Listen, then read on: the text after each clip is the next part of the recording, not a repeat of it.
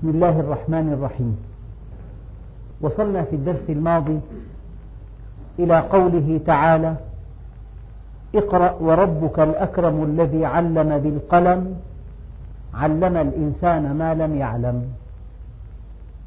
فالله سبحانه وتعالى علم من علم كل الخلائق بدءا من الخلية.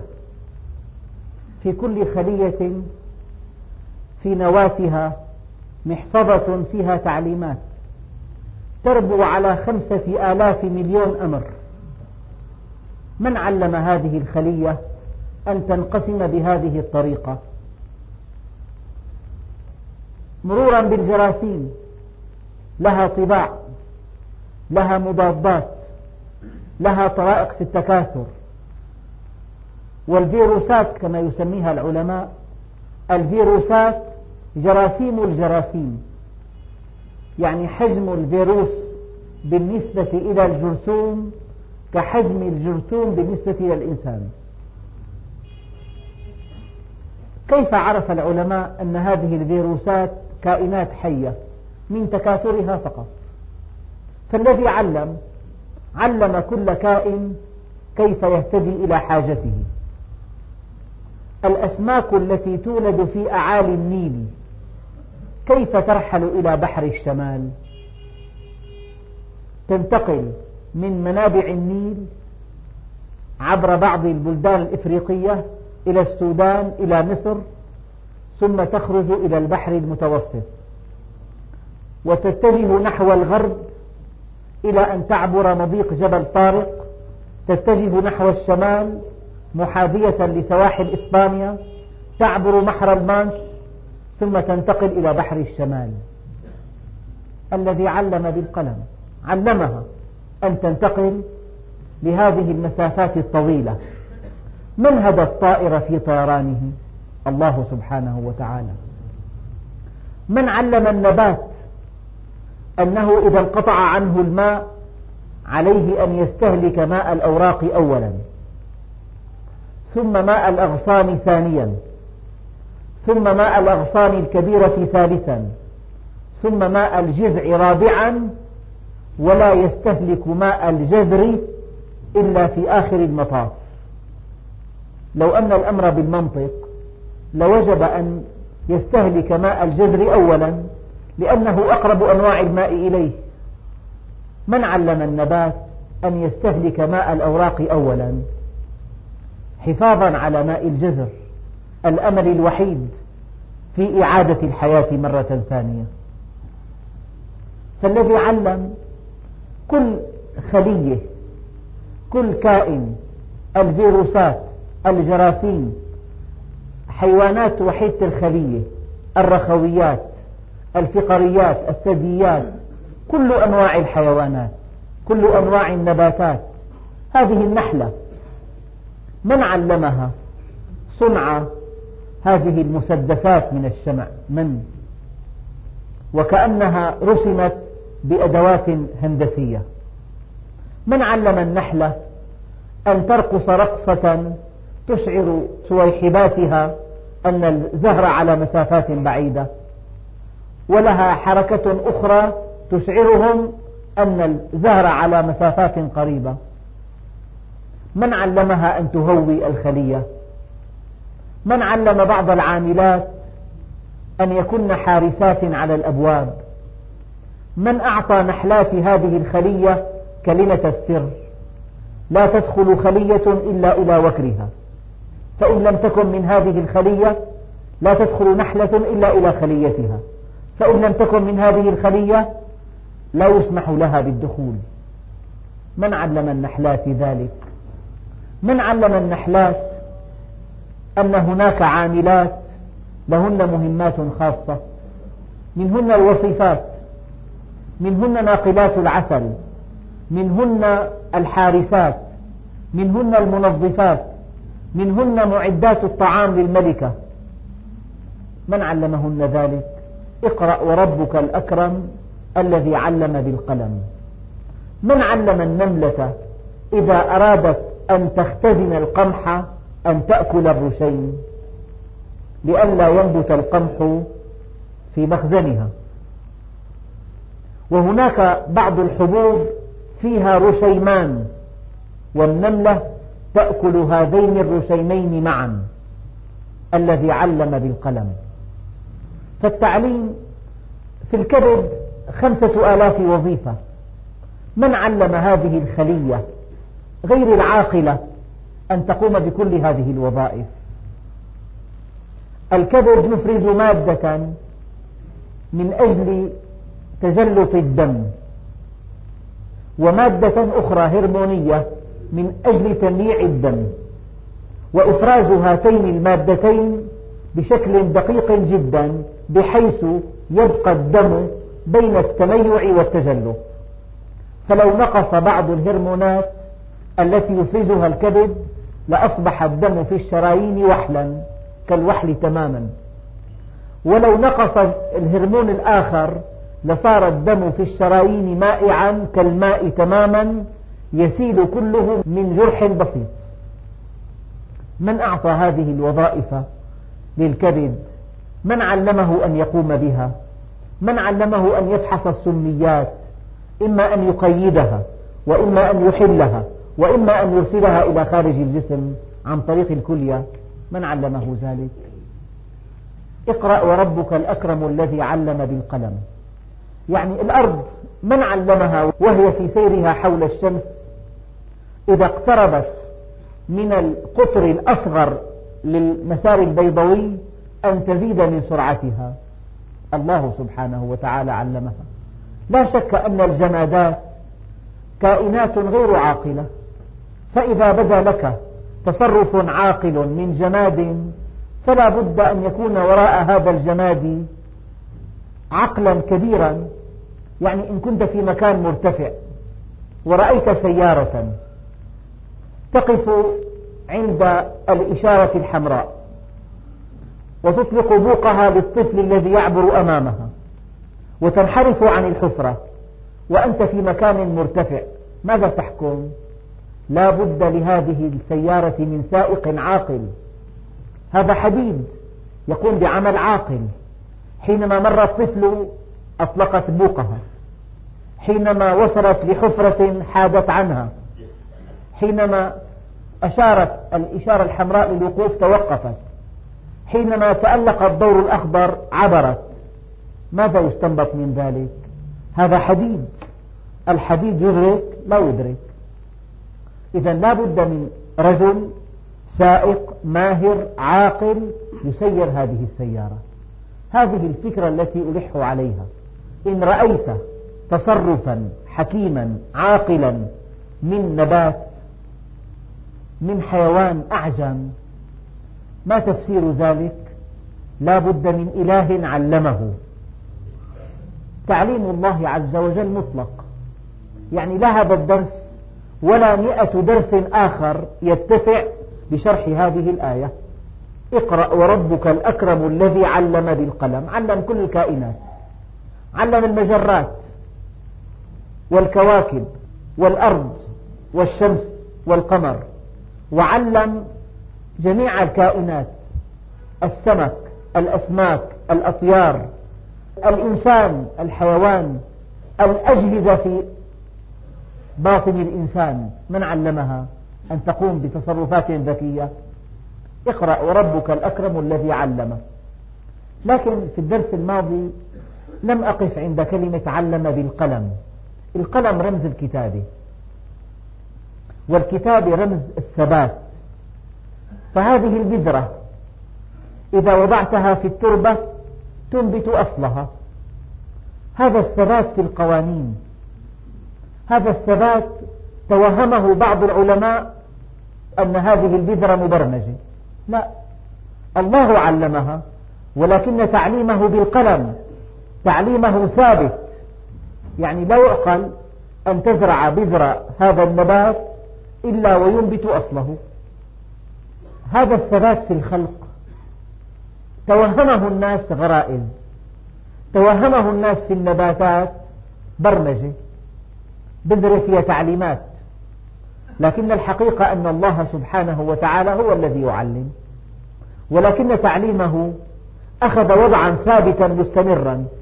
هذا الوضع الثابت المستمر كأنه كتابة.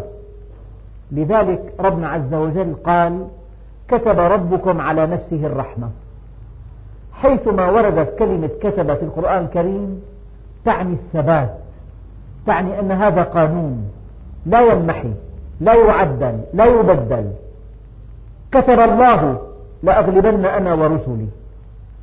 بمعنى الثبات قانون دائم. فلذلك ربنا عز وجل قال علم بالقلم. هذا التعليم رمز الثبات. أنت مطمئن. أعطى الحديد هذه القوة. وهذه القوة مستمرة فيه. حيثما وجدت الحديد في ظهر الأرض فهو صلب. ثبات الأشياء واستمراريتها. كل أنواع الحديد في الأرض لها ميزات واحدة. كل أنواع الفولاذ لها ميزات واحدة. كل أنواع النحاس لها ميزات ثابتة. كل أنواع الذهب لها ميزات ثابتة. فكلمة بالقلم يعني كل كائن حي بدءا من أصغر خلية والخلية كائن معقد أو بدءا من الذرة. وانتهاء بالمجرة تصرفاتها حركاتها سكناتها من تعليم الله عز وجل. ولكن هذا التعليم أخذ شكل القوانين المكتوبة. إذا علم بالقلم. الكهرباء لها قوانين. من قننها؟ الله سبحانه وتعالى. الهواء له قوانين. الهواء له وزن معين. الماء له وزن معين. لا لون له لا طعم له لا رائحة له. يتبخر في درجات دنيا. من علمه ذلك؟ الله سبحانه وتعالى. فهذه آية واسعة جدا. يدخل بها خصائص الأشياء. الكون مؤلف من مئات العناصر. كل هذه العناصر من تصميم الله عز وجل. الذرات المجرات الكائنات الأحياء النباتات الإنسان يعني ملخص الكلام أن كل خلية فيها محفظة فيها تعليمات تزيد عن خمسة آلاف مليون أمر. هذا هو الأمر الإلهي الذي علم لكن بالقلم بذر البطيخ منذ أن خلقه الله عز وجل وإلى نهاية الحياة إذا زرعته أنتج بطيخا. إذا في ثبات الثبات في الخصائص والاستمرار بها. هذا مما تعنيه كلمة بالقلم. علم الإنسان ما لم يعلم. الإنسان له وضع خاص. كل الكائنات علمها الله عز وجل أشياء محددة بحسب وظيفتها. فالطائر علمه كيف يطير. بسهولة ويسر. البط علمه كيف يسبح. السمك علمه كيف يحيا في الماء. كيف يأكل رزقه. الطفل حينما يولد علمه كيف يلتقم ثدي أمه. لكن كل مخلوق علمه الله أشياء محددة من أعلى مستوى تمشيا مع وظيفته. إلا الإنسان. أعطاه إمكانية التعلم وأعطاه فكرا. فالإنسان مثلا له قدرة بصرية محدودة. النسر يفوقه في البصر. عينا الصقر تفوق الإنسان ثمانية أضعاف بدقة الرؤية. ولكن الله عز وجل خلق مع هذه العين فكرا. فهذا الفكر استطاع أن يرى المجرات. هذا مرصد بنومار بأمريكا استطاع أن يرصد مليون مليون مجرة. مع أن العين المجردة لا ترى إلا بعض الألوف من النجوم. إذا الإنسان أعطاه عينا ومع العين فكرا. بهذا الفكر وصل إلى المجرات. وبهذا الفكر اخترع الميكروسكوب اخترع الجراثيم ثم اخترع الميكروسكوب الإلكتروني. رأى به الأجسام مكبرة تسعين ألف مرة. لذلك رأى الإنسان بهذا المجهر العجب العجاب. فالله سبحانه وتعالى أعطى كل حيوان قدرة على الإبصار محدودة لكنه أعطى للإنسان عينا وفكرا. بالفكر رأى أشياء لا يراها أي مخلوق.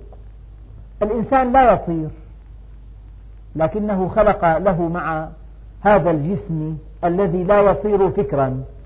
فركب الطائرات وطار إلى الفضاء ووصل إلى القمر. هذه الآية علم الإنسان ما لم يعلم تشير إلى هذا الفكر العظيم الذي امتاز به الإنسان على سائر المخلوقات. الإنسان ولد عاريا لكنه بهذا الفكر ارتدى أجمل الثياب.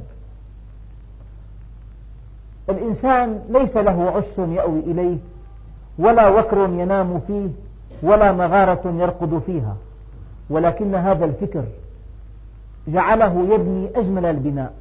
ويسكن في أفخر القصور. لا أدعي أن هذه منجزات مقبولة أو مستحسنة ولكن هذا الفكر شيء عظيم جدا. حيثما وجهته أعطاك المستحيل. نقل الصوت عبر العالم. العالم صار قرية صغيرة الآن. أي إنسان بالهاتف يخبر أي مكان بالعالم. عن طريق هذا الفكر الذي أودعه الله فينا. نقل الصوت والصورة. ممكن تشاهد مشهد بطرف العالم الآخر ينقل لك بالأشعات أو بالوسائل المعقدة. إذا علم الإنسان ما لم يعلم. كأن الله عز وجل يشير بهذه الآية إلى أن فضل الله على الإنسان فضل عظيم. بهذا الفكر يعني ما في مخلوق امتاز بالفكر أي مجتمع من الحيوانات؟ هل ارتقت هذه الحيوانات منذ أن خلقت وحتى اليوم؟ هي هي. يقولون أصل الإنسان قرد. يعني هل مجتمع القرود ركب طائرات؟ هل اخترع أشياء؟ قال بعضهم إن الفرق بين الحيوان والإنسان فرق بالطبيعة لا بالدرجة. فعلم الإنسان ما لم يعلم أعطاه هذا الفكر. بالفكر انتقل عبر العالم. بالفكر ركب الطائرات. بالفكر غاص في أعماق البحار. بالفكر بنى محطات استخراج نفط وسط البحار. علم الإنسان ما لم يعلم. لكن الله سبحانه وتعالى سوف يخاطب الإنسان ويعاتبه يوم القيامة. يقول له يا عبدي لقد وصلت إلى الفضاء وغصت في أعماق البحار ونقلت الصوت ونقلت الصورة الملونة واخترعت من الأجهزة ما لا يصدق وكل هذا يحتاج إلى جهد كبير. أعجزت أن تعرفني؟ هذا الفكر سخرته لخدمة مآربك فأعطاك المستحيل. ولو أنك بذلت معشار معشار ما تبذله من أجل الدنيا لعرفتني. أليس موقف الإنسان يوم القيامة؟ هذا الإنسان المعرض أليس له موقف مخزي من الله عز وجل؟ انظر إلى أية آلة اخترعها الإنسان. بالغة التعقيد. يعني ممكن التاجر يخبر شركة بأقصى اليابان أو بأمريكا الشمالية عن طريق جهاز. إذا كان ضرب على الجهاز في دمشق على الراء حرف الراء في أقصى مكان في الدنيا ينطبع على الورق. هذا اختراع ليس سهلا. فالإنسان أمام هذه المخترعات سوف يحاسب. ألم تعرفني؟ عرفت كل شيء إلا, إلا الله عز وجل؟ أخضعت كل شيء للفكر والمنطق ولم تخضع اتجاهك الاجتماعي وسلوكك اليومي إلى منطق الإيمان. فلذلك ربنا عز وجل قال علم بالقلم علم الإنسان ما لم يعلم. يعني أعظم شيء أودعه الله في الإنسان هذا الفكر. الفكر الإنسان بينتقل به من الجزئيات إلى الكليات من المحسوسات إلى المجردات. الإنسان بالفكر يصل المفاهيم ما المفاهيم؟ يعني هذه الشجرة تنبت وتنمو لها أوراق خضراء لها ثمار. وهذه كذلك وهذه كذلك من استقراء أنواع الأشجار يصل إلى مفهوم الشجرة. فالإنسان يتخاطب باللغة عن طريق المفاهيم تقول الأشجار المعادن النحاس أي نحاس؟ لو وضعت قطعة نحاس أمام حيوان هل يكشف ما هذا المعدن؟ الإنسان يعرف. الإنسان بيتصور بيحاكم بيتذكر بيقارن بيقايس بيخترع بيكتشف بيتخيل. هذا النشاط الفكري نشاط مذهل. هذا من فضل الله علينا. اقرأ وربك الأكرم الذي علم بالقلم علم الإنسان ما لم يعلم. والله الذي لا إله إلا هو. لا أجد أن في الإمكان أن أعبر عن الحقيقة إلا بشكل يسير جدا. كلمة علم الإنسان ما لم يعلم هذا الكون أمامك. هذا الإنسان أمامك. ماذا فعل؟ ماذا حقق في الحياة؟ من أشياء لراحة جسده. ألا ينبغي أن يعرف ربه؟ ربنا عز وجل يقول كلا إن الإنسان ليطغى. ومع هذا كله ومع هذا العطاء الكبير ومع هذه الدرة الثمينة التي هي الفكر التي أودعها الله فينا بها نعرف بها ندرك بها نشعر بها نوازن بها نقارن بها نستنتج بها نستنبط. ومع هذه الدرة الثمينة التي هي الفكر الإنسان مع هذا يطغى. معنى يطغى أي يتجاوز حده الإنساني. القرآن مجمل والتفسير فيه تفصيل وبلاغته في إيجازه وإعجازه في إيجازه. كلا إن الإنسان ليطغى يتجاوز الحد. يتجاوز حده مع الناس. قد يأخذ ما ليس له. قد ينظر إلى ما لا يحل له. قد يعتدي على شيء ليس في حوزته. هذا طغيان. أيام الإنسان يطغى مع جاره. يطغى على جاره. يطغى على زوجته. يطغى على إخوته. يطغى على أبنائه. يطغى على من هم دونه. يطغى على مرؤوسيه يطغى على أبناء حيه. كلا إن الإنسان ليطغى لماذا يطغى؟ قال أن رآه استغنى. حينما يرى الإنسان نفسه مستغنيا يعني في أوج قوته في أوج نشاطه في غناه إن كان قويا أو غنيا أو شديدا أو صحيحا أو متمتعا بمكانة اجتماعية قد يطغى. كلا إن الإنسان ليطغى أن رآه استغنى. هل يحق له ذلك؟ هل ينبغي له ذلك أن يطغى؟ أن يتجاوز حده الإنساني هذا هو الفرق بين المؤمن وغير المؤمن. المؤمن لا يطغى. الإيمان قيد الفتك ولا يفتك مؤمن. مقيد. يرى حجمه بالنسبة إلى هذا الكون العظيم. يرى حجمه حينما يرى ربه. من عرف نفسه عرف ربه. فالمؤمن لا يطغى. يخاف الله رب العالمين. يقول إني أخاف الله رب العالمين. لسان حاله دائما أنه يخاف الله رب العالمين. لكن غير المؤمن يطغى.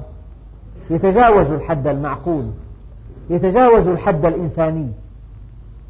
قد لا تروق له هذه الزوجة. فيطلقها لأسباب تافهة. هذا طغيان. جعلها مشردة. قد تسقط في صحيفته. يطغى. قد يطمع بالمال. فيحمل ابنه على عمل السيئات من أجل تحصيل المال. هذا طغيان. كلا إن الإنسان ليطغى أن رآه استغنى. لو الإنسان نظر إلى وضعه حينما كان جنينا وإن نشأ نغرقهم فلا صريخ لهم ولا هم ينقذون إلا رحمة منا ومتاعا إلى حين. لو أن هذا الجنين غرق في بطن أمه يد من تستطيع أن تنقذه؟ الإنسان ما رأى ضعفه حينما كان جنينا ما رأى ضعفه حينما خرج من أضيق مكان ما رأى ضعفه حينما كان طفلا لا يستطيع تأمين قوته. ولا رد الأذى عنه. كيف كان مفتقرا لأمه؟ تطعمه وتسقيه وتنظفه تدفع عنه الحر والقر. الآن طغى بعد أن صار رجلا بعد أن قوي عوده بعد أن كثر ماله بعد أن عز سلطانه. الآن يطغى. ألم يكن نطفة من ماء مهين؟ الحقيقة في عتاب شديد. الآن تطغى. تذكر حينما كنت طفلا. تذكر حينما كنت جنينا. تذكر حينما كنت حيوانا منويا. يسعى إلى البويضة. لو لم يصل إليها لما كنت أنت بهذا الحجم الكبير. كلا إن الإنسان ليطغى الآن تطغى. نسيت أصلك. خرجت من عورة إلى عورة وخرجت من عورة. من ماء مهين يستحيي به صاحبه أن يرى على ثيابه. كلا إن الإنسان ليطغى أن رآه استغنى. أيام الإنسان بيتجبر ببيته. أيام بيهدد. أيام بيتوعد. أيام بيشعر الآخرين أن رزقهم بيده. إن شاء قطعه عنهم. أيام يشعر الآخرين أن بيده سعادتهم أو شقاؤهم. هذا طغيان من أنت؟ أنت عبد فقير. ماذا تفعل؟ لو تجمدت نقطة دم في أحد الشرايين في الدماغ. إن جاءت نحو البصر فقدت البصر. نحو السمع فقد السمع. نحو الحركة أصبح مشلولا. نحو الذاكرة فقد ذاكرته. يد من تدخل إلى الدماغ وتحرك هذا الدم دون أن يتجمد؟ كلا إن الإنسان ليطغى لو أصيب الإنسان بشلل ماذا يفعل؟ لو فقد سمعه لو فقد بصره لو فقد عضلة المثانة التي تضبط البول كيف يكون حاله بين الناس؟ في بيته عند زوجته لقيت الفرشة المبلولة صباحا. ماذا تقول له؟ تتجاوز حدها معه. الآن شايف حالك؟ فالإنسان العاقل يرى أصله ويرى مصيره. مصيره إلى التراب. بيكون إنسان ملء السمع والبصر. ثواني بصير نعوي على الجدران. كان إنسان ساكن ببيت خمسة وصالون. صار نعوي المرحوم فلان. 24 ساعة صار تحت التراب انتهى. أخذوا منه كل حاجاته. أمواله المنقولة وغير المنقولة كلا إن الإنسان ليطغى أن رآه استغنى. فالإنسان بحسب معرفته بالله بيتواضع بحسب معرفته بالله يقف عند حدود الله. سيدنا عمر كان وقافا عند كتاب الله. هذه تجوز. هذه لا تجوز. إني أخاف الله رب العالمين. لا أفعل هذا خوفا من الله عز وجل. ولو أنه بإمكاني أن أفعل هذا. يعني أرسل خادما فغاب طويلا غضب النبي الكريم. قال له والله لولا خشية القصاص لأوجعتك بهذا السواك. هذا المؤمن يقف عند حدود الله. هذه تجوز هذه لا تجوز. هذه تصح هذه لا تصح. مفلتان يعني أدق تعبير للفجار الكفار أنه إنسان متفلت من أي قاعدة من أي نظام من أي قيم من أي هدف متفلت فلتان يعني. كلا إن الإنسان ليطغى أن رآه استغنى حينما يرى نفسه مستغنيا قويا عتيدا شديدا صحيحا يطغى. أما المؤمن لا يزيده المال إلا تواضعا. ولا يزيده المال إلا وقوفا عند حدود الله. ولا تزيده القوة إلا تواضعا لله. ولا تزيده القوة إلا وقوفا عندما أمر الله. حينما دخل مكة كان عليه الصلاة والسلام بإمكانه أن يقضي على أهلها قضاء مبرما. قال اذهبوا فأنتم الطلقاء. فالمؤمن الإيمان قيد الفتك ولا يفتك مؤمن. كلا إن الإنسان ليطغى أن رآه استغنى إن إلى ربك الرجعى لكن هذا الطغيان مسجل كله. مسجل على الإنسان بكل حركة وسكنة وكلمة وهمس. مسجل. والدليل إن إلى ربك الرجعى أيها الطاغي سوف تعود إلينا. ونحاسبك عن كل أعمالك واحدا واحدا. ولن تفلت من يدنا إن إلى ربك الرجعة. إنسان زوجتي مقطوعة ما لها حدا. بدي ربيها. لو كان لها أهل بتخاف منهم يحبوا لك إياها. ما دام ما لها أهل تضغط عليها. أين الله؟ هو المؤمن يقول إني أخاف الله رب العالمين. أرأيت الذي ينهى عبدا إذا صلى؟ الآن في دعوة. من الله عز وجل إلينا أن نتبع سلوك هؤلاء المعرضين. أرأيت الذي ينهى عبدا إذا صلى؟ انتهى الآية انتهت هنا. يظن الإنسان يقول لك مالي انتهت. يعني أيها الإنسان تفحص هذا الرجل الذي ينهاك عن الصلاة. تفحص سلوكه. تراه خائنا. تراه كاذبا. تراه أنانيا تراه دنيئا تراه قذرا تراه يحب نفسه فقط تراه غير منصف تراه مستعليا تراه متكبرا لئيما. هذا الذي ينهى عبدا إذا صلى تفحص أخلاقه. إذا حاككته بالدرهم والدينار أخذ ما ليس له. إذا تواضعت له ظنه ضعفا استعلى عليك. إذا جاورته تجاوز معك الحدود. إذا جلست معه كذب عليك. حدثك عن نفسه ما ليس فيها. أرأيت الذي ينهى عبدا إذا صلى؟ هذا الذي ينهى عن الصلاة. تتبع عمله. لا يمكن إلا أن يكون منحرفا شاذا خسيسا دنيئا لئيما. يحب ذاته يكره الناس جميعا. أرأيت الذي ينهى عبدا إذا صلى؟ اتبع حياته. شوف علاقته مع زوجته. مبنية على الأنانية. إن أصابها مرض عضال قال لها ماذا أفعل بك؟ أنت عبء علي يطلقها. إن أعطاها أهلها نصيبا من ميراثها أخذها منه. وهددها بالطلاق إن لم تعطه إياه. تعطيه إياه ويطلقها. أرأيت الذي ينهى عبدا إذا صلى؟ إذا باعك شيئا وشعر أنك بحاجة لهذه البضاعة ضاعف السعر.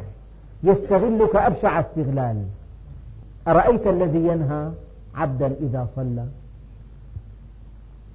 اتبع حياته تبع زواجه تبع علاقته بأهله بأولاده بجيرانه بزبائنه بمن هم دونه؟ تجبر بمن هم فوقه؟ تدلل أرأيت الذي ينهى عبدا إذا صلى؟ لؤم مع نفاق مع تملق مع استعلاء مع دناءة.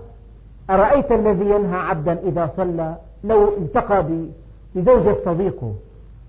ينظر لها نظرات شهوانية. يغريها. أرأيت الذي ينهى عبدا إذا صلى؟ بس تكفي. تتبع حياته أخلاقه سلوكه قيمه. نشاطه علاقاته الاجتماعية. سيدنا عمر قال له أتعرفه؟ قال له نعم أعرفه. قال له هل جاورته؟ قال له لا. قال له هل سافرت معه؟ قال له لا. قال له هل حاككته بالدرهم والدينار؟ قال لا. قال أنت لا تعرفه. أرأيت الذي ينهى عبدا إذا صلى؟ لو أن الإنسان الكافر أخلاقي لشك في الدين كله. أرأيت الذي يكذب بالدين؟ فذلك الذي يدع اليتيم هو نفسه. أنت إذا واحد ناقشك قال لك الدين غير صحيح الدين سلوك بشري أساس الشعور بالضعف والدين من صنع البشر. إذا إنسان ناقشك هالكلام لا ترد عليه إطلاقا بس تتبع سلوكه. شوف وين بيسهر مساء؟ وين بيسهر؟ وين بيروح؟ وين بيجي؟ بتلاقي منحط سافل. أرأيت الذي يكذب بالدين؟ فذلك الذي يدع اليتيم. هو نفسه. أرأيت الذي ينهى عبدا إذا صلى؟ شوف أعماله. غير مؤتمن. يعني يحل لنفسه كل شيء. بتغفل عنه. بتدينه مبلغ من دون وصل لك عندي شيء. تكتب محل باسمه مشان بعض الإجراءات لك. هذا محلي. مين أنت حضرتك؟ صارت هي. أرأيت الذي ينهى عبدا إذا صلى؟ بينكتب بيت في اسمه مؤقتا لأسباب معينة بيقول لك هذا بيتي. أنت ما لك شيء عندي. تحط عنده أمانة بيقول لك ما لك عندي شيء هذا هو غير المؤمن. لو كان غير المؤمن أخلاقي صادق أمين عفيف لشك في الدين كله. لكن هذه صفات المؤمنين حصرا. العفة والاستقامة والأمانة والصدق هذه للمؤمنين. وما سوى المؤمنين إن كانوا أذكياء يخفون في أنفسهم العيوب الكبيرة. فإذا استفزوا ظهروا على حقيقتهم. بجوز تلاقي واحد ما في دين. لبق ناعم لسانه لطيف. يبدو أنه متواضع. ما دامت الأمور على ما يريد هذه أخلاقه المصطنعة المزيفة. فإذا استفز بدا وحشا كافرا. أما المؤمن هو هو. أرأيت الذي ينهى عبدا إذا صلى؟ هلا اتبع هالصنف صنف آخر. أرأيت إن كان على الهدى أو أمر بالتقوى؟ شوف المؤمن كيف أخلاقه. وعده صحيح. عنده عفة. عنده حياء. صادق. إذا وعد وفى. إذا أؤتمن لم يخن. إذا حدث صدق. إذا خاصم بالحق إذا دعي للعفو يعفو. إذا استرضي يرضى. إذا قضى إذا طلب مالا له بالحسنى. إذا كان عليه أداه بالحسنى. علاقته مع بيته مبنية على التواضع. على الإحسان. إذا دخل إلى بيته واحد من أهل البيت من دون استعلاء. إن كان له زوجة يحسن إليها. له أولاد يرعاهم له جيران يحسن إليهم. أرأيت إن كان على الهدى؟ هذا شيء بديهي صار. إذا الإنسان دين صادق عفيف أمين. جاء جندي بتاج كسرى بكامله وضعه أمام عمر. فقال سبحان الله سيدنا عمر. سبحان الله. شو هالأمانة هي؟ تاج حقه ستين سبعين مليون تقريبا. كله جواهر نفيسة. يحمله جندي بمفرده ويأتي به من المدائن إلى المدينة. ليش ما راح على القسطنطينية؟ كان عاش يعني ببحبوحة إلى نهاية حياته. قال له سبحان الله. سيدنا علي قال له أعجبت من أمانته؟ لقد عففت فعفوا ولو وقعت لوقع أرأيت إن كان على الهدى أو أمر بالتقوى؟ هلا عامل مؤمن بالمال. والله اطمئن على القرش اطمئن. القرش شو قيمته؟ محفوظ لك ما بيقدر مو موضوع ما بيخاف من الله عز وجل بيحاسب نفسه على الشعرة. يعني في ناس بيشتغلوا بعض الحرف بتلاقي في تساهل. المؤمن منهم ورع جدا على ثمن برغي. لك ما بقدر هذا مؤلي لفلان عطية. المؤمن ورع أمين. صادق طاهر عفيف صاحب نخوة مروءة شجاع. لا تأخذه في الله لومة لائم لا ينافق لا يستخزي لا يخنع لا يتكبر لا يتجبر لا يحتقر الآخرين. هذا المؤمن. أرأيت الذي ينهى عبدا إذا صلى؟ أي وحده أرأيت إن كان على الهدى أو أمر بالتقوى؟ شوف ثاني. طبعا كان على الهدى يعني مؤمن. أما إذا ارتقى إلى أهل التقوى صار تقيا صار ما عاد همه نفسه يكون ناجي صار همه الآخرين أن ينجو وينجي الآخرين من عذاب النار. الآية فيها إشارة إلى مرتبتين. أرأيت إن كان على الهدى يعني مؤمن أو أمر بالتقوى. بلغ التقوى فصار يأمر الناس بالخير. أرأيت إن كذب وتولى؟ هذا إن كذب وتولى. كذب بالحق. وأدار ظهره له. لأنه هون في مزاوجة. كذب وتولى. لو أنه كذب ولم يتولى لما كذب علامة التكذيب التولي. ومن دلائل التولي التكذيب. التولي علامة تكذيب. لو قال لك مشغول ما عندي وقت والله مالي فاضي عندي ضيوف كان. لو قال لك أي عذر بأعماقه في شعور أنه هذا كلام يعني. سمعنا منه كثير. إن كذب وتولى التولي من نتائج التكذيب والتكذيب أحد أسباب التولي. أرأيت إن كذب وتولى؟ ألم يعلم بأن الله يرى؟ الله مو شايف ليش؟ هي الآية لحالها تكفي. الله شايف كل شيء. كل إنسان عم يراقبه بيعرف ما في نفسه. أعمق أعماقه شايفه. مكشوف الإنسان أمام الله عز وجل. خواطرك رغباتك حكيت كلام مبطن إلى غاية ثانية ألم يعلم بأن الله يرى؟ هذا تهديد من الله عز وجل. يعني أنا يا عبادي مطلع عليكم على سرائركم على خواطركم على ألسنتكم على قلوبكم. ألم يعلم بأن الله يرى؟ قل سيروا في الأرض فانظروا كيف كان عاقبة المكذبين. يعني اتبع. شوف المؤمن كيف نهايته سعيدة. شوف الفاجر نهايته شقية. شوف الذي يخون الناس في أموالهم نهايته الفضيحة والخسران والفقر. شوف الأمين نهايته الغنى والسعادة. اتبع. هلأ موضوع ثاني غير القرآن الكريم. أرأيت الذي ينهى عبدا إذا صلى؟ شوف نهايته. نهايته قسم. فضيحة وقسم. الإنسان له أيام معدودة. في هذه الأيام إما أن يثبت أنه مؤمن إنساني أخلاقي وإما أن يثبت العكس. إن ثبت العكس فالنهاية وخيمة. فنحن الآن مدعوين من قبل الله عز وجل أن نرى بأم أعيننا هؤلاء المعرضين كيف أخلاقهم وما سلوكهم وكيف علاقاتهم الاجتماعية وكيف مصيرهم وهؤلاء المؤمنون أخلاقهم العالية الرضية صفاتهم الراقية أمانتهم صدقهم دعوا من الله أرأيت الذي ينهى عبدا إذا صلى أرأيت إن كان على الهدى أو أمر بالتقوى أرأيت إن كذب وتولى ألم يعلم بأن الله يرى؟ الآن رحمة الله رحمة الله تقتضي أن هذا المكذب المتولي وهذا الذي ينهى عبدا إذا صلى لا بد من أن يعالجه الله عز وجل. الإنسان معطى فرصة. كلا لئن لم ينتهي لنسفعا بالناصية. الناصية الرأس يعني. الإنسان تقريبا دماغه أو رأسه مركز الإنسان. الصدر مركز النفس. والرأس مركز المحاكمة والفكر. كلا لئن لم ينتهي لنسفعا بالناصية. سوف السفع هو الضرب واللطم.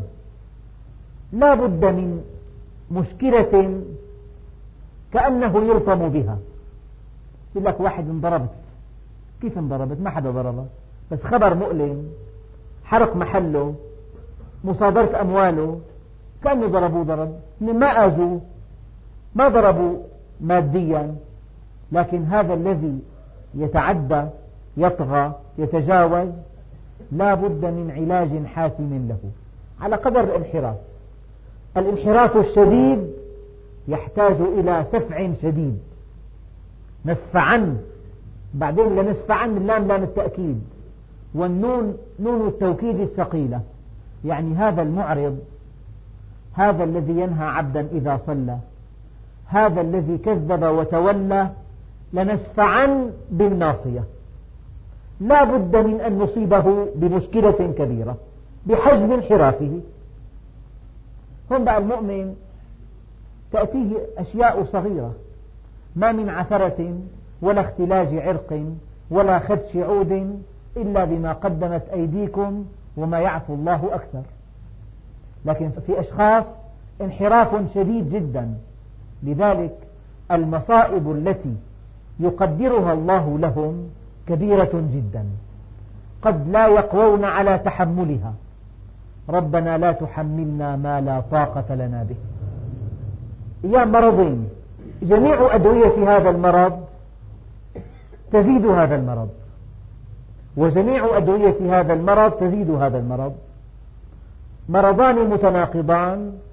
يقول الأطباء لا نستطيع أن نعطيه أي دواء. أيام عملية جراحية مؤلمة جدا بدون بنج. البنج يتعب القلب. يصرخ. لنسفعن بالناصية. يعني في مصائب فوق طاقة احتمال البشر. لماذا ساقها الله للبشر؟ لأن حجم انحرافهم كبير. الإنسان لا يتجبر لا يطغى لا يشط لا يتجاوز حده الإنساني مع أي إنسان بدءا بزوجته. كلا لئن لم ينتهي في معه فرصة. الله عز وجل يمهل ولا يهمل يعطيه فرصة. هذه الفرصة يظنها الأحمق أنه ما في شيء. الله راضي عنه ما بعث له شيء. هذا منتهى الحمق والغباء.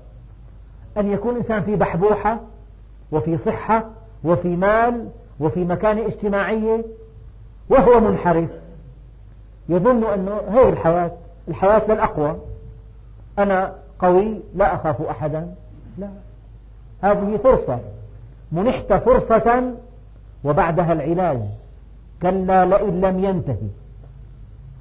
مو نسفع لنسفعا لا تنسوا لام التوكيد ونون التوكيد الثقيلة. يعني حتمية المعالجة. لنسفعا بالناصية. يعني المصائب بأنواعها مصائب المال مصائب الأولاد مصائب النفس مصائب القهر مصائب الذل.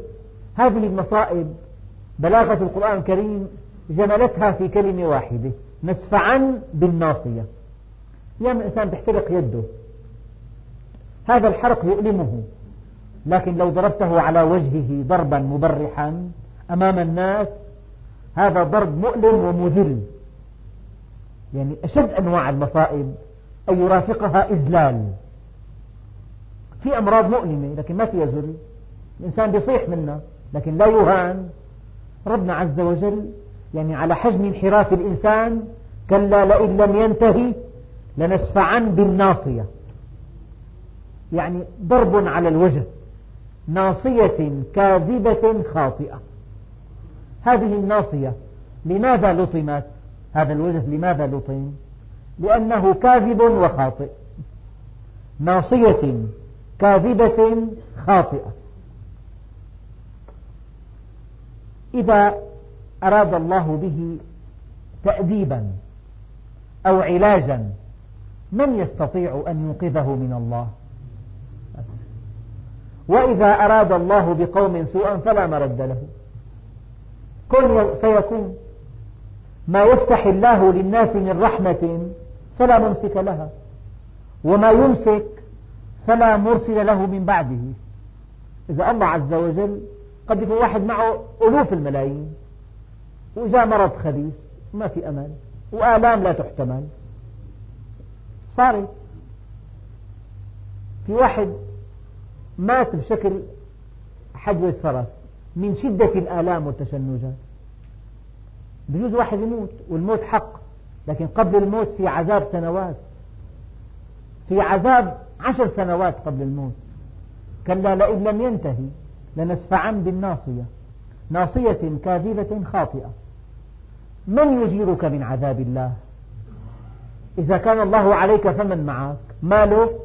هناك مصائب لا قيمة للمال في حلها. المال ما له قيمة. أيام الإنسان تنهز سمعته. لو دفع مئات الألوف خلاص وصمة عار بحقه. كلا لئن لم ينتهي لنسفعا بالناصية. هذه الناصية التي سفعت ناصية كاذبة خاطئة.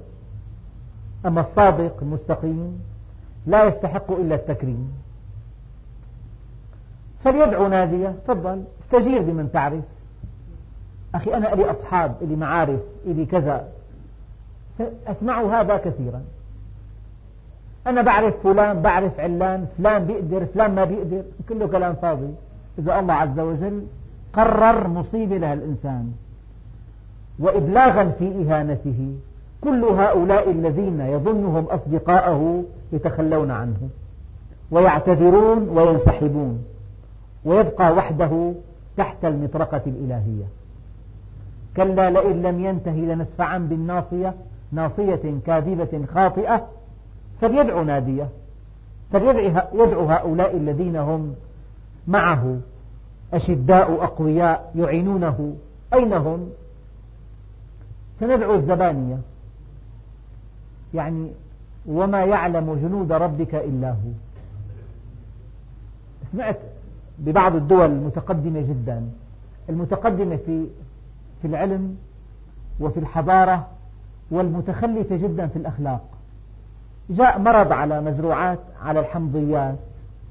بكل ما تملك هذه الدول من تقدم في الزراعة ومكافحة الأمراض ليس لهذا المرض علاج إلا حرق المزرعة بأكملها. وحدود الحرق 150 متر زيادة على المزرعة. ما في حل ثاني. بعض المزارع في كاليفورنيا تمد العالم بنصف ما يحتاجه من حمضيات. بنصفه تماما. هلأ أصيبت بمرض ليس له حل إلا حرقه. حرق المزرعة كلها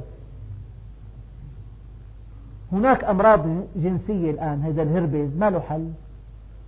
كل ما تملك هذه الدول العظمى من تقدم هذا مرض ما له حل. صار في ذعر قال كلما التقى رجل بامرأة هناك تسأله أمعك هربيز من شدة الخوف والقلق. تفضلوا حلوا. لما ربنا عز وجل بده يذل قوم ما بده أسلحة. ببعث لهم جراثيم لا ترى بالعين. جراثيم. وما يعلم جنود ربك إلا هو. هذه جنود. جرثوم الهربيز أو الفيروس الهربيز جرثوم بأمر الله عز وجل. الكوليرا يعني شيء غريب. الإنسان بينتقل الماء بجسمه من الأمعاء إلى الداخل. هذا الجرثوم يعكس الآية. كل الماء الداخلي بصير الخارج بخمس ساعات بيموت. ما له حل. كلا لئن لم ينتهي لنسفعا بالناصية ناصية كاذبة خاطئة. فليدعو نادية تفضل. الإنسان تحت ألطاف الله عز وجل. يعني في أمراض إذا الله عز وجل مركز التنفس الآلي عطل لك يا شو تساوي؟ طبيب كبير مشهور تعطل هالمركز هذا. قال اخترعوا الآن دواء يعني غالي كثير. بتاخذ كل ساعة حبة. من أجل أن تبقى حيا. يعني بدك تسهر نمت الساعة تسعة بدك تفيق الساعة عشرة تاخذ حبة 11 12 وحدة تنتين ثلاثة أربعة خمسة ستة سبعة ثمانية تكفي فهذا الدكتور جاب أربع منبهات. إذا كان ما فاق بيموت لأنه مركز التنفس الآلي معطل. دكتور طبيب هو وعلمه إيه، استحق العلاج من الله عز وجل. فعاش شهرين بهالطريقة. الأربعة يتنوا سوا يأخذ حبة يرجع ينام بعد ساعة يفيق بعد ساعة يفيق إجا ابنه من أمريكا فرحانين فيه. الأربعة طنوا وما فاق فاقوا لقوا ميت. هذا مركز التنفس الآلي حدا منتبه له؟ مركز ضبط السوائل فوق الكلية بالكظر. إذا تعطل الإنسان لازم يقضي 24 ساعة جنب صنبور الماء والمرحاض. بده يشرب شي 50 تنكة مي يطالعهم إذا كان جهاز ضبط السوائل تعطل بالإنسان. كلا لئن لم ينته. يعني بينحل دم الإنسان. الدم كل أسبوع بده 30 سنتيمتر دم. كل أسبوع. أيام الكلاوي بتوقفوا فجأة. ما لها حل. يا زرع كلاوي بالمية ثلاثين نجاح العملية. كورتيزون طول الحياة. أو بده يعمل غسيل كلوي كل أسبوع مرتين. كلا لئن لم ينتهي لنسفعا بالناصية. الله عز وجل في عنده أدوية لا يعلمها إلا هو. بالجسم لحاله مليون مرض فيه. وكل مرض بظن صاحبه أصعب مرض. إن كلهم صعبين كل مرض يظن أنه أصعب الأمراض. كلا لئن لم ينتهي لنسفعا بالناصية. ناصية كاذبة خاطئة. فليدعو نادية. سندعو الزبانية. كلا لا تطعه واسجد واقترب. قال عليه الصلاة والسلام أقرب ما يكون العبد إلى ربه وهو ساجد. لذلك كان عليه الصلاة والسلام يسجد لله حين تأتيه نعمة وسماه العلماء سجود الشكر. أحيانا يسجد لله يسأله حاجة.